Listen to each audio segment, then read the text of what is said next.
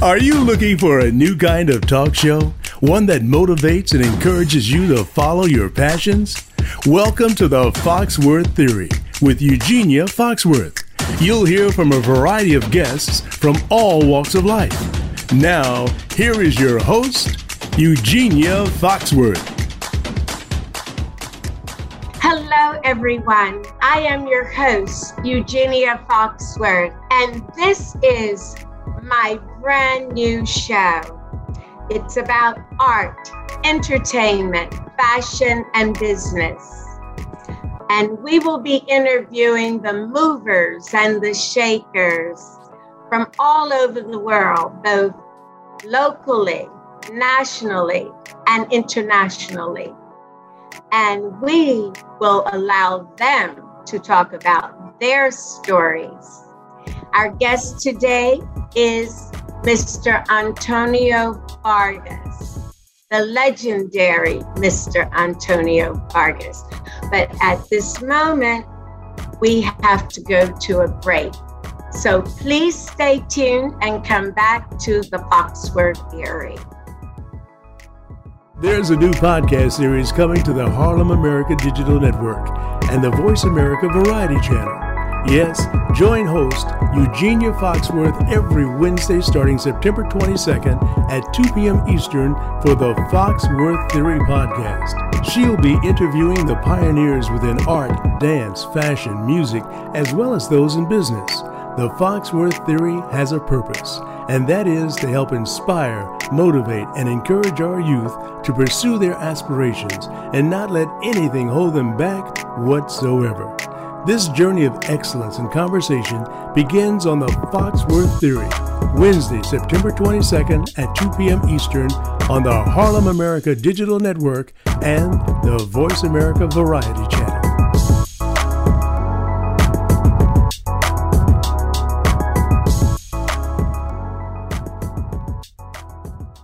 Welcome to the Foxworth Theory.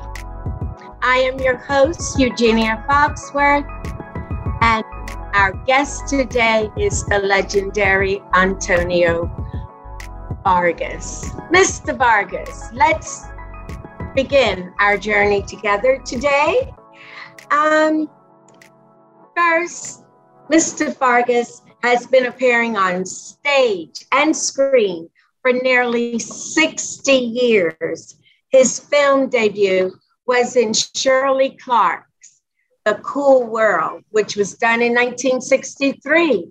From Black exploitation films to Shaft, to Huggy Bear, and Starsky and Hutch, and so forth, etc. I cannot continue. Please welcome my guests, as I said before, the legendary Antonio Fargas. Thank Welcome. you. Thank you. Thank you, Eugenia. Thank you for the warm welcome and thank you for allowing me to be one of your first guests on your on your show. It's uh you know it's it's a bit humbling, you know, to think uh it's about 61 years actually that I've been so blessed to be on this journey and now to be sharing that with uh, with audiences and people who who are are interested in what the and what shoulders that they stand on. Uh, because I know that I'm standing on shoulders that came before me. It's just uh, it's an honor to be here with you and to uh, a little bit about my journey. Thank you. But before we begin, we have to take a short break.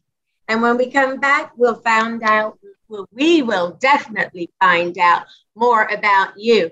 And if I'm stumbling, it's because I'm so nervous.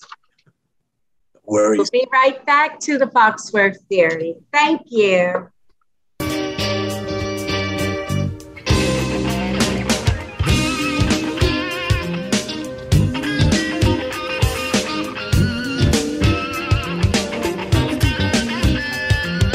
Down from the bar, there's a platform stage.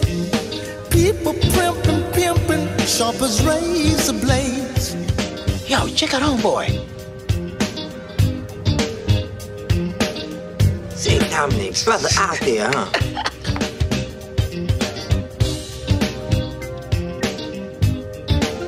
Look at the fish in his shoes. Girl, he must be a rock star. the brother's walking on an aquarium. Say, brother, do you get nosebleeds way up there? Maybe it's his dinner.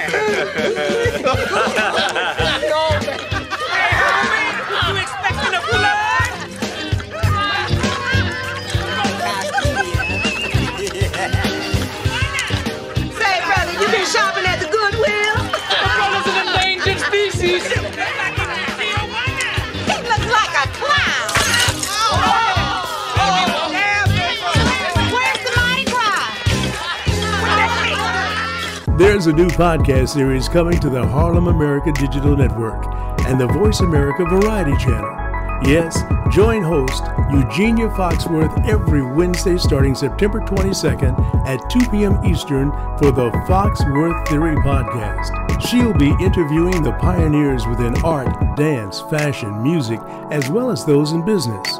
The Foxworth Theory has a purpose, and that is to help inspire, motivate, and encourage our youth to pursue their aspirations and not let anything hold them back whatsoever. This journey of excellence and conversation begins on the Foxworth Theory, Wednesday, September 22nd at 2 p.m. Eastern on the Harlem America Digital Network and the Voice America Variety Channel.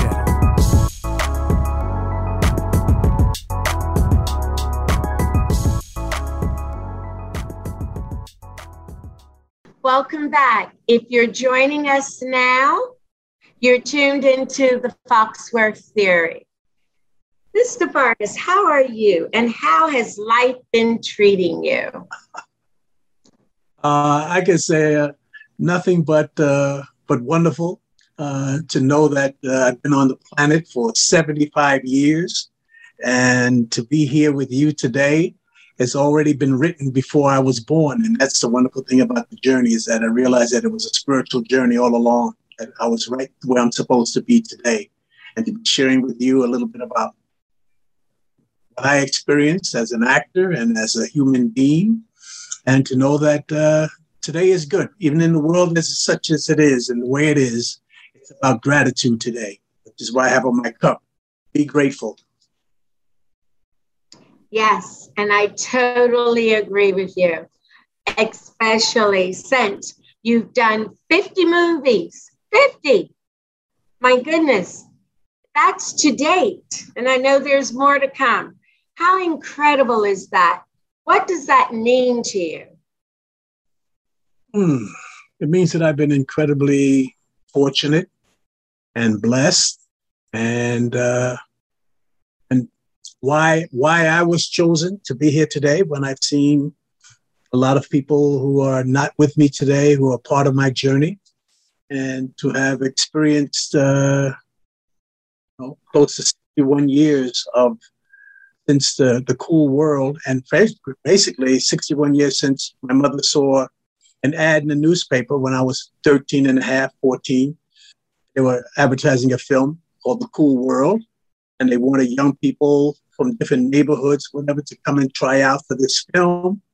And she always had this sort of idea that that I was something that uh, that I was kind of destined for something in, in this business. I don't know if she had an intuition or whatever it was, but she made the call.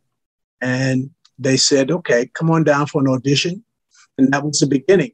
Uh, I was picked by Shirley Clarke and Shirley Clarke and Carl Lee to uh, participate in the film. I had a, a, larger role in the film when I tried out for it, but uh, but I ended up doing a little bit of extra work in the film, which which tapped into my hunger because um, when I was 14 years old, I was this innocent looking young young man. They saw something in me that I couldn't see. And so when we went before the cameras, they said, you know, you weren't right for this particular part, but we have this other part. And I was able to start my career in that way. Amazing. Absolutely amazing. But you were destined to be there. So, how you've more or less told me how you got started, but how did you really get started as an actor? I mean, you know, that meat of acting. Well, I, uh, I had no training at all. Uh, but at 14, there was a it's a beginning of a, it's like a renaissance in theater happening. Actors were coming to town, such as Robert Hooks, and he started a, a group theater workshop that I was a part of. He had a little apartment in Chelsea in my neighborhood, and he invited us young people who had, didn't have any experience to find out a little bit about acting. And I, I was sort of thinking myself almost like a veteran because I just finished the film, but I was so young and so hungry that I gravitated to what he had to offer. And eventually that experience turned into uh, the Negro Ensemble Company. So, and that was time of the civil rights movement. So there was this whole generation, this whole energy that was sort of converging on, on New York City and, and the need for, to connect with the community with through through the struggle in the civil rights. So there was so much so much going on, and and I was just a young young student of the of the of the game, and and then I was doing a part in I was in high school. Uh, I went to Fashion Industries High School in New York because I I thought I wanted to be in the, the fashion industry, which we were touching on that. But before I graduated, I was doing a role uh, in a play by Amiri Baraka called LeRoi Jones back then, and it was a play called The Toilet. And I was, and they were casting a, a, a play to go to Europe, uh, Amen Corner by James Baldwin. And all of the everybody went down and tried out for the role of David, the young young son in the in the play. And I was one of the last ones to go down, and and I got the role. So before I, I couldn't go to my graduation exercise in high school, fashion industries, because I had to be on a plane to Vienna to start the play, to start this worldwide tour, which I'll talk about, uh, because uh, I was cast in that play.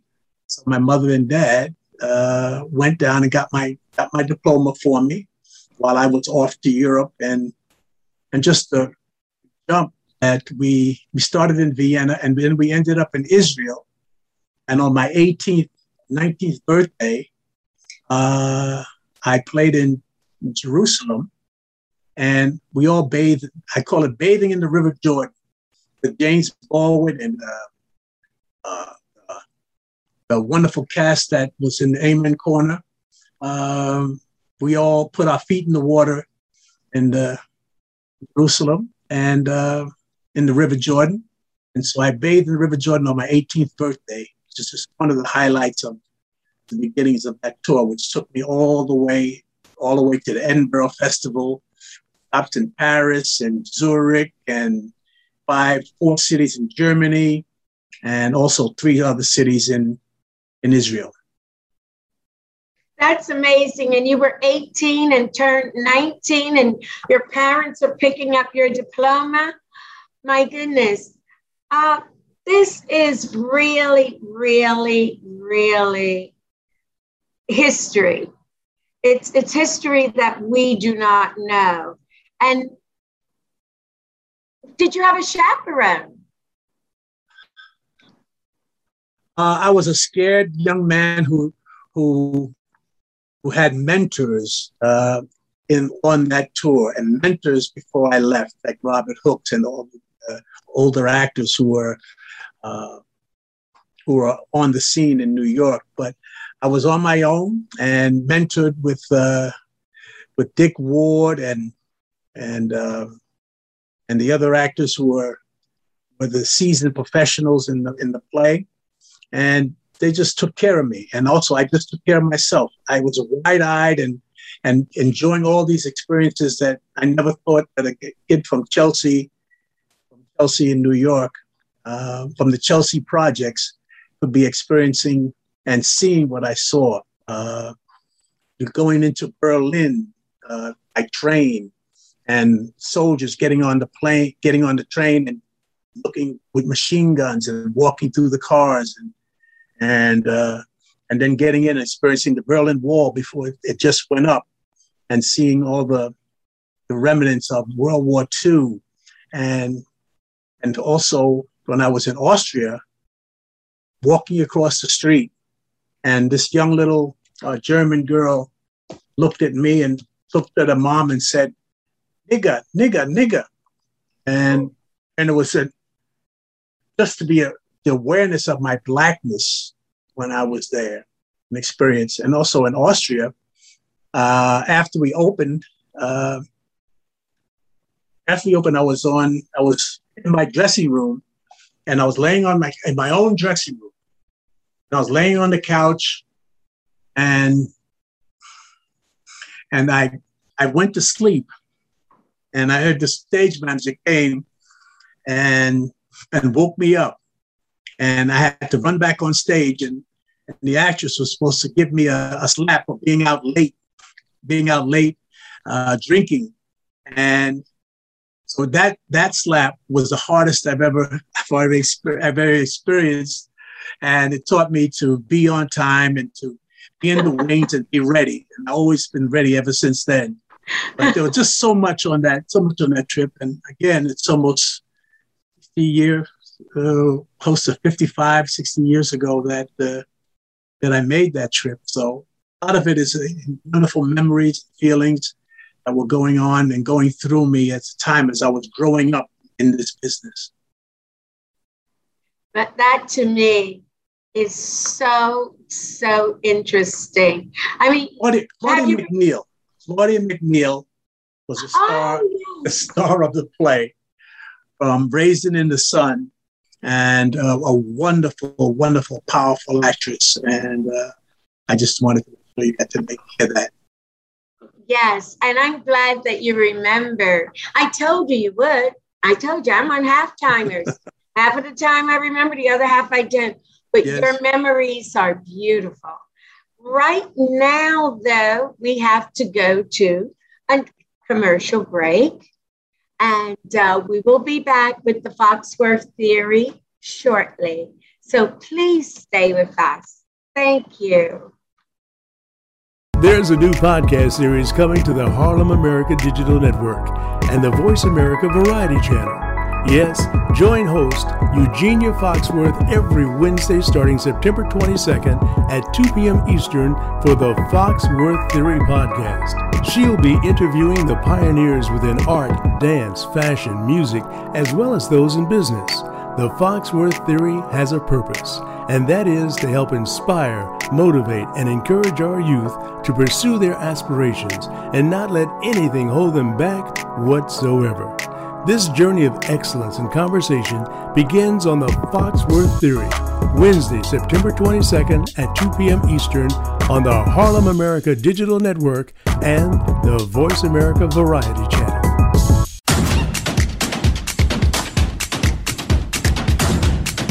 You are listening to the Foxworth Theory with Eugenia Foxworth. Now, back to this week's show. If you're just joining us, you are going to be overwhelmed and get quite a history. Welcome back to the Foxworth Theory and our guest today, the legendary Antonio Fargas. Now, Mr. Fargas, you have opened doors for so many actors and actresses. Who do you feel does it best these days? Who are some of your favorite actors, male and female? Not political.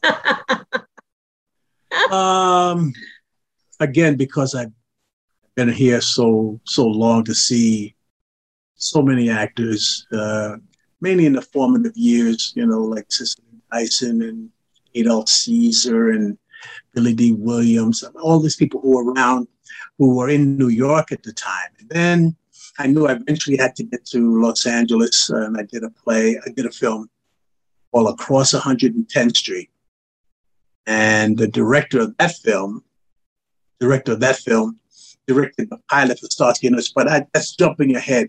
So many, I mean, today, going back to Boseman, uh, Chadwick Boseman, and Denzel, and Samuel L. I mean, just, we have just a plethora of great good journeymen as well as star actresses and actors that uh, you know sometimes even hard to keep up with. But I, but I'm just so grateful that I get to see that I was able to see what we have today and how we're accepted and what we fought through.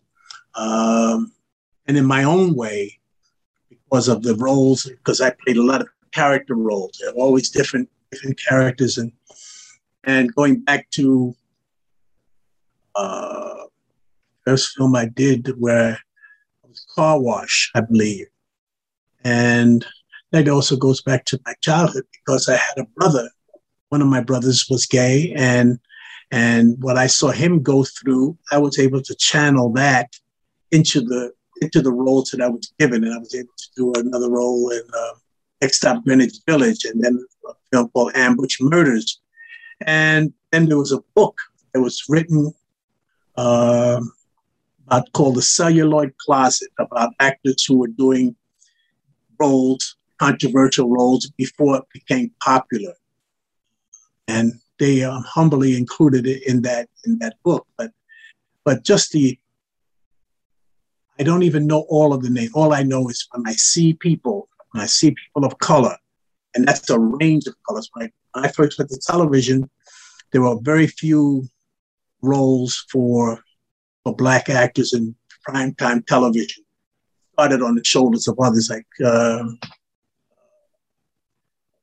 Jones, of course, but uh, but so many others who were were there at the same time, and even Bill Cosby was, was a door opener for a lot of people and just kept it just kept it just kept getting better and better as I as I went along and I saw that that I could have an impact that I was giving a little bit of this a little bit of this that I was part of this history and in a, a way that I was I never thought that I would be contributing as but because I just had this hunger that I wanted to get into the roles that I did and and get deeper and deeper into the characters because I wanted to give them life, give life to those people who didn't get a chance to be leading men, leading men, so to speak, and to represent uh, and represent uh, the characters that I did with dignity, uh, important.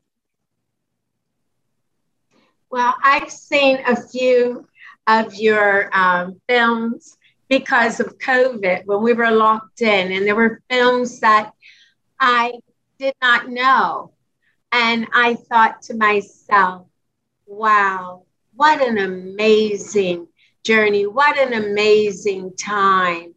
And I thought back on things that I read, and I thought, uh, how did they do it? Right now, it's given, but it wasn't given to you then and to be successful without all the glitz and all the technology i mean it's it's just amazing and uh, that also leads me oh i wanted to ask you another question did you ever meet any of our any of our new actors and actresses. I'm not talking about Denzel Washington, but you know, the sons and uh, daughters of some of our great uh, actors and actresses that led the way during the time that you were, you know, going forward and paving mm-hmm. the way.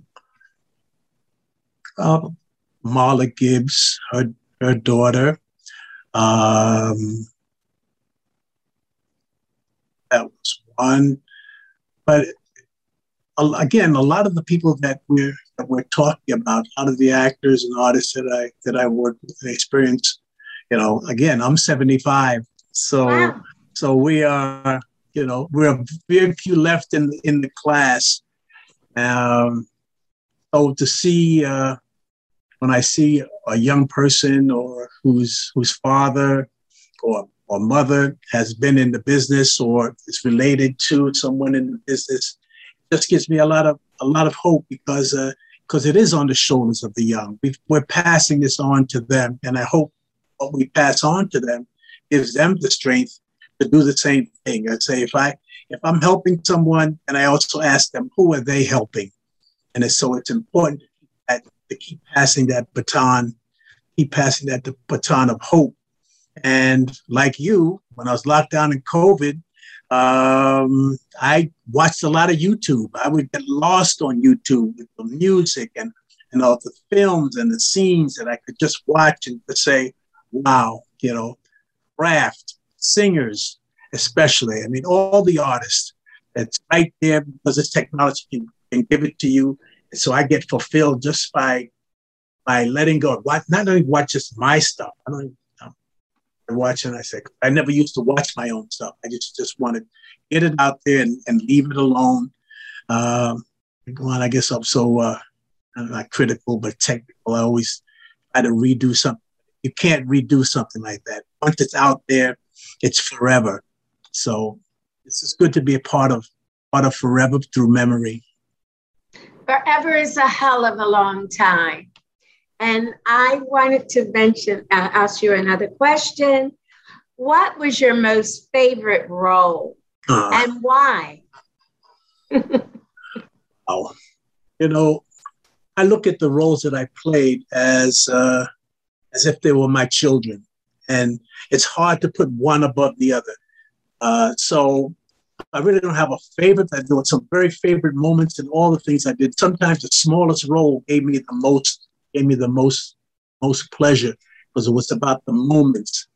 Um, so, but the I think I have to give homage to uh, you know to Huggy Bear. I have to give homage to Lindy and Car Wash. Uh, and also because I was never, because I'm not a leading man, uh, and so I always played a, a, particular flavor or pixel in the picture, and I just wanted to make my little contribution as important as as, as possible. And sometimes what I would do is I would get the script and I would just concentrate on on my role, and so I wouldn't worry about what was going on around me. People said, well, you were in Starsky and Hutch, and, and this series, Starsky and Hutch did this and this and that. Don't you remember? No, I don't remember because I always just concentrated on what what I was delivering in script. Oh, it's a very personal, it's a very personal thing. Uh, again, I love all of the characters that I was able to play and and to just uh, know that uh, I could I could breathe life into a character and make it my own, take it off the page and make it my own. And a lot of times the uh, the directors didn't know how to direct or didn't know how to direct you how to be black or how to do a certain kind of particularly the character actors because you know we knew how to, the leading men do and how they would be and the subtleties of that is a whole other thing that I've never touched but the subtleties of being able to know what funky was, what, uh, getting down was, what uh, what pain and pathos was. Those are the things that I felt I gave gave the most about the character and what I could give to it. Thank you. Now, who do you miss working with and why? I, I'm sure there has to be one person. Well, I just enjoyed the time that I spent watching James Earl Jones. And we did a play he was starring in uh, called The Great White Hope on Broadway. And I did that character for almost a year.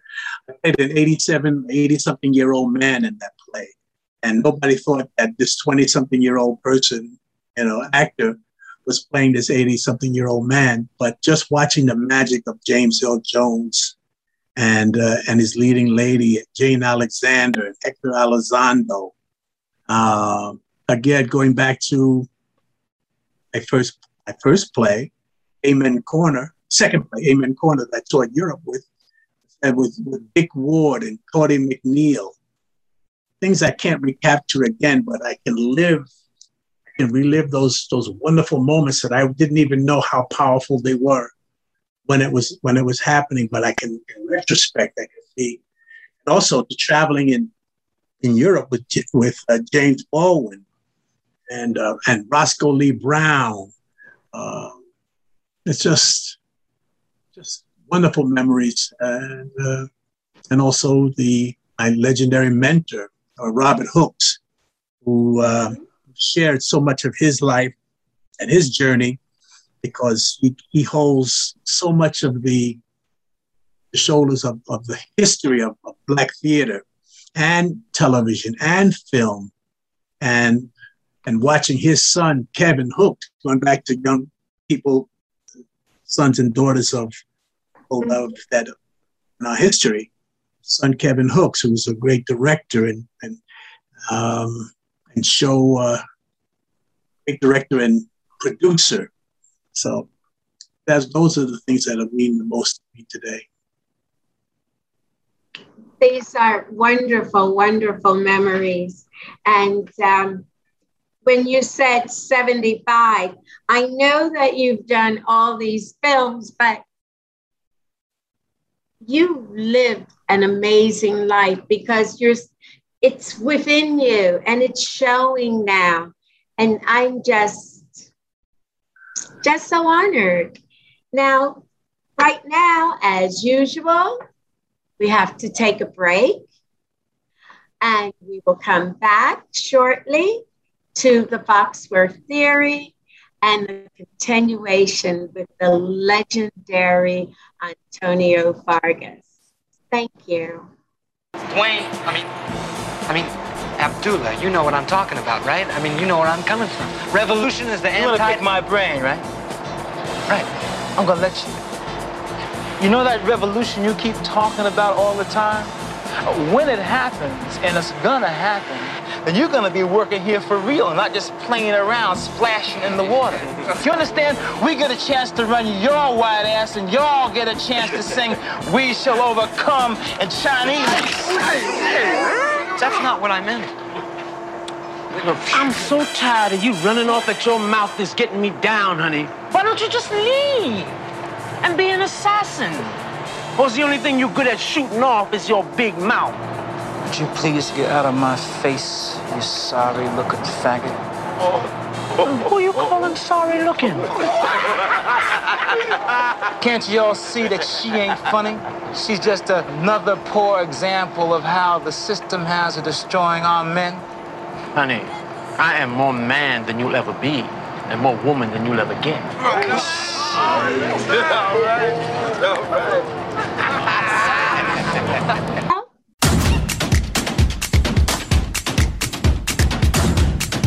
You are listening to the Foxworth Theory with Eugenia Foxworth. Now, back to this week's show. Welcome back to the Foxworth Theory and our legendary Antonio Fargas. Now, to continue this wonderful conversation that I do not want to end, but eventually it will. So I'm just getting to it now. There's so much that it's just holding me. What were some of the favorite roles from when and you were at your peak during the period you were at your peak?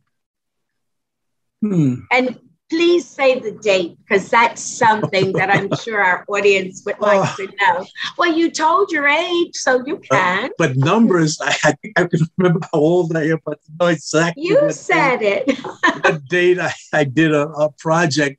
It's just uh, you know, there was the 60s, the 70s, the 80s, and right up until now, um, 90s, of course. Um, but each each period had its had its moments um, and highlighted by knowing that every role and every job that I got, there was something that was also meant meant to be. Um, I guess you could say because it's the most powerful media we have, medium we have in the world is television, and now because of streaming, it's even more powerful, the internet and all that. But but uh, to be, to be known for a role after 61 years, but be known for the four years that I did in Starsky and Hutch, character Huggy Bear, which started in 1974, 75, and ended in 79. We did five, four seasons actually, and it seemed like it went on forever, but to be syndicated in over hundreds of countries and to go around the world and see um, where, where I'm known in Italy, Germany, Greece, wherever, uh, the, on the continent, in Africa, African continent, the motherland, uh, the Caribbean, and to be known for that. But now all of the roles, because everything is on streaming now. So, um, so my whole life experience can be, you know, if you wanted to have uh, spend time with Antonio Fargas, you just have to look up what the roles that I did, and you can you can pretty much capture or spend some time with uh, on that journey. But and what like I spend on the journey with my fellow actors. Uh, I can't say exactly. I know theater has been a most important part because theater is a theater is the um, is the well where it all starts from. Before there was anything film or television, there was theater. So mm-hmm. theater is very dear to my heart. Time that I spent on stage and mostly in New York, and then also around the country, and then also in Europe. Uh, as a, during the play that I did at the Edinburgh Festival, Amen Corner. Uh, producer of the Beatles, uh, Brian Epstein, saw the play, heard about the play in Edinburgh, and invited us back to play on the West End uh, in the theater that he had purchased, or the Saville Theater. So at 19, I was playing on the West End in uh, in London. That was the time when the Beatles came out with their movie Help. Um, so that was a that was a precious time. And then also, of course, in New York, theater, and and then again going back to Europe and being in a play, uh, the August Wilson play, Ma Rainey's Black Bottom, uh, in um, Manchester, England, uh, and toured all over England with another play called The Blues Brothers, where I did Cab Calloway, Cab Calloway role. Um, just so many, so many so many precious, precious memories uh, of this journey that uh, wish we had more time. We could even share more. But, uh, but the time that I'm spending with you and just in going through this, and, and I just want to thank you, number one, for for having the the courage and the, um, the foresight to join the podcast, the podcast world, and and to be with you. It's an inaugural show is creating another precious memory. And, and I thank you so much for, for all you've given. And now, I thank you because this is a gift to me from you. But you, um, but we all love Starsky and Hutch. I mean, I'm sure everybody called you Huggy Bear, but um, how did you get? How did you get that role? Uh, let's see.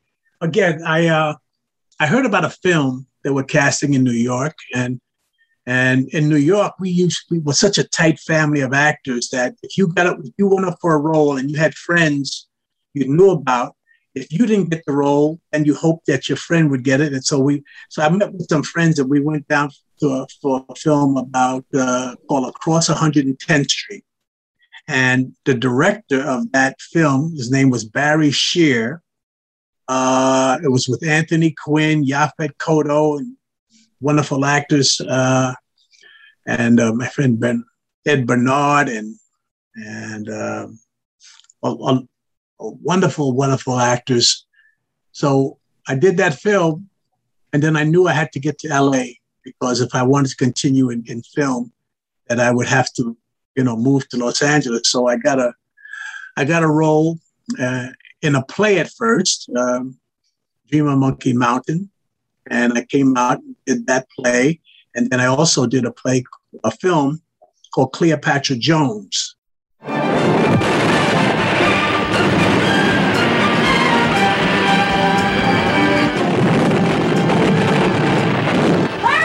Man, that road is 10 miles of bad road.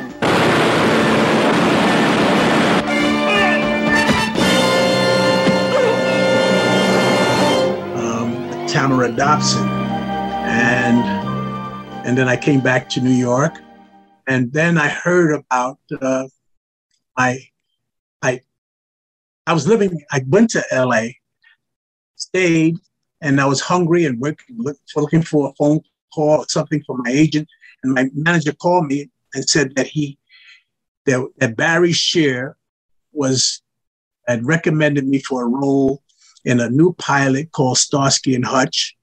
And he also recommended Dick Ward, who was in Amen Corner with me, but also was in Cross 110th Street with me. And so I got the role of Huggy Bear because Barry Shear recommended me to Spelling and Goldberg. He also recommended my fellow actor, Dick Ward, who played the, the boss in uh, the Black Boss of Harlem in the Cross 110th Street. So we both got the pilot. Um, so the rest is history, but things have changed though. Uh, Dick Ward was replaced by um, by another actor, uh, and uh, um, Bernie Hamilton was the actor that he replaced Dick Ward. And so we enjoyed four years, but it was because of relationship, because of someone recommended recommended me that I got the role of Huggy Bear. And, and you know, it stuck with me and it still sticks with me today, you know, because I guess I haven't changed too too much in my in my time. So I'm also always recognized by that by that role, and I, and I embrace that. You know, so I don't want to be identified with you know with something that you know a, a character for so long, but I embrace it. In fact, my son had, was called Huggy Huggy Junior when he started, when he started playing football and uh, and got some attention, was on television and so, so forth. But um, I got the role of Huggy Bear, and four years later, and 45, I think we've been off the air almost for 43 years now, wow. and we're still talking about Huggy Bear, and I and I'm grateful for that. Yes, it's a classic. It's a classic. Now, um, how has Hollywood changed in reference to respect for Black and Brown actors and actresses?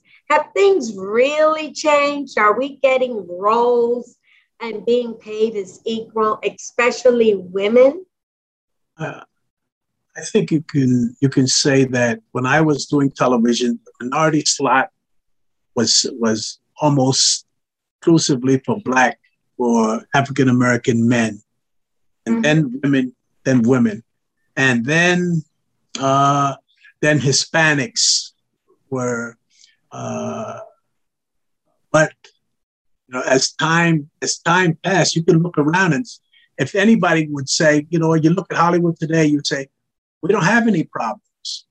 Look at look at all of the mixtures and the and the I call it the latte kids are taking over the world, taking over the television mixed race, mixed mixed everything, and uh, so it's a it's a wonderful time. With the demand for product that's out there today, uh, there's almost but the, but the respect for the craft is what I I um is what I'm really concerned about is that we have a respect because people think you can just walk off the street and, and do these things and some people have, have done that i didn't have any experience i just walked off the street up out of the projects and was on a dream.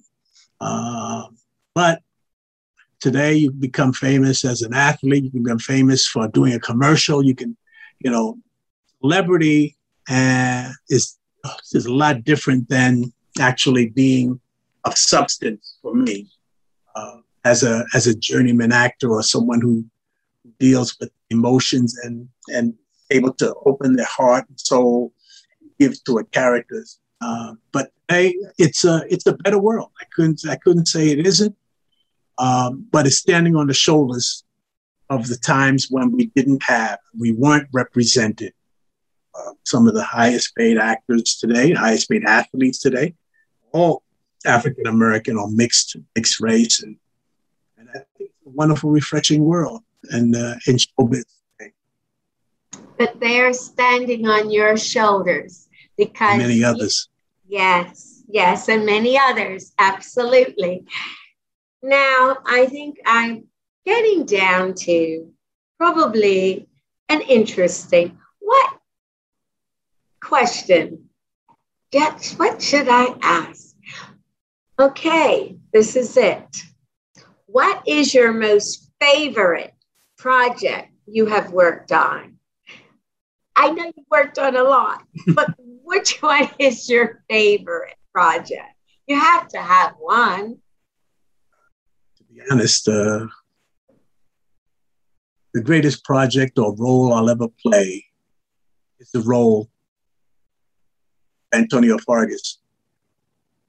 Oh, that's that's that's a, a work in progress, and I've lent Antonio has been lent out on loan, so to speak, all yes. of these other projects, and and so, so the mothership has allowed me to be, be used in certain places. Like I said, I, I don't put one thing over another one project over another because it's the smallest thing. It's in the details. It's in the details.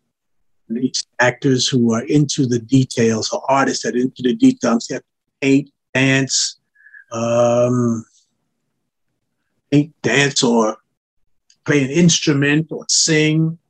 Uh, I see the beauty. I see the beauty of the gift and I've been I've been just given a gift that and, and I've been used in a certain way. So my greatest project basically is try to be the best Antonio that I can be, grandfather, the best husband, the best friend, um, and that's on a on a daily basis. Best person, because if you weren't, you wouldn't be on the Foxworth theory.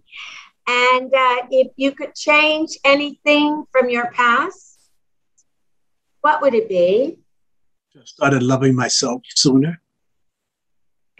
That's important, but that comes with age and time and yes. the wear and tear of others. Yes, mm-hmm. absolutely. I agree with you. I am interested in with the legendary Antonio Fargas is telling us it's an education. It is a docu, a small documentary of who he is and what he's done and how we have grown to appreciate him. Now, what's next for you, Mr. Fargas? What is next for you? I, I try to live uh, each day, as I said, giving something back. Uh, that whole cliche about giving back. If you because as a young actor and a young person and on the journey, it's about, you know, how much we could take, how much we could, and and and it really wasn't. If you get to be able to stay on the planet long enough to where you make that turn where you're giving back. So uh, giving back in my community here in Las Vegas, or wherever I go, being encouraging, uh, leaving a parking place open for others you know, not getting upset, uh, finding peace and serenity. Uh, I don't worry about what the next job is. Uh, I think um, you know it's it's a young person, young people's world, and I'm trying to make it as leave it as a little bit better than, than when I when I arrived, and be a part of that, be a part of the success of being us or being supportive of the young people. So um, I did a film uh, last year under on the COVID under COVID restrictions uh, in a film in a film in St. Kitts in the, in the Caribbean. Um, I think that's going to be released soon. And the year before that, I did another film in England. Uh, so that's the last major major projects that I've done. And uh, again, I, I just know that the sun comes up tomorrow and I'll always have some opportunity to uh, be the best I can be and lend myself to hopefully to, a, to another project if that's what uh, if that's what it calls for. Well, I think it's been a marvelous visit. I don't even call it uh, a podcast. This was a visit. And it, the only thing missing is the food around the table and our sitting down so, aha. Uh-huh. so, what I would like to ask you is this I know you said the next films that you, you will be doing that should be released in December, but how can we follow you? Um, Social media or? Um, I'm not, not a big social media person. Uh, I guess I'm old school. Uh, I like to call people up. I like people to have my email. I do have a website, antoniofargas.com, if you want to look at that.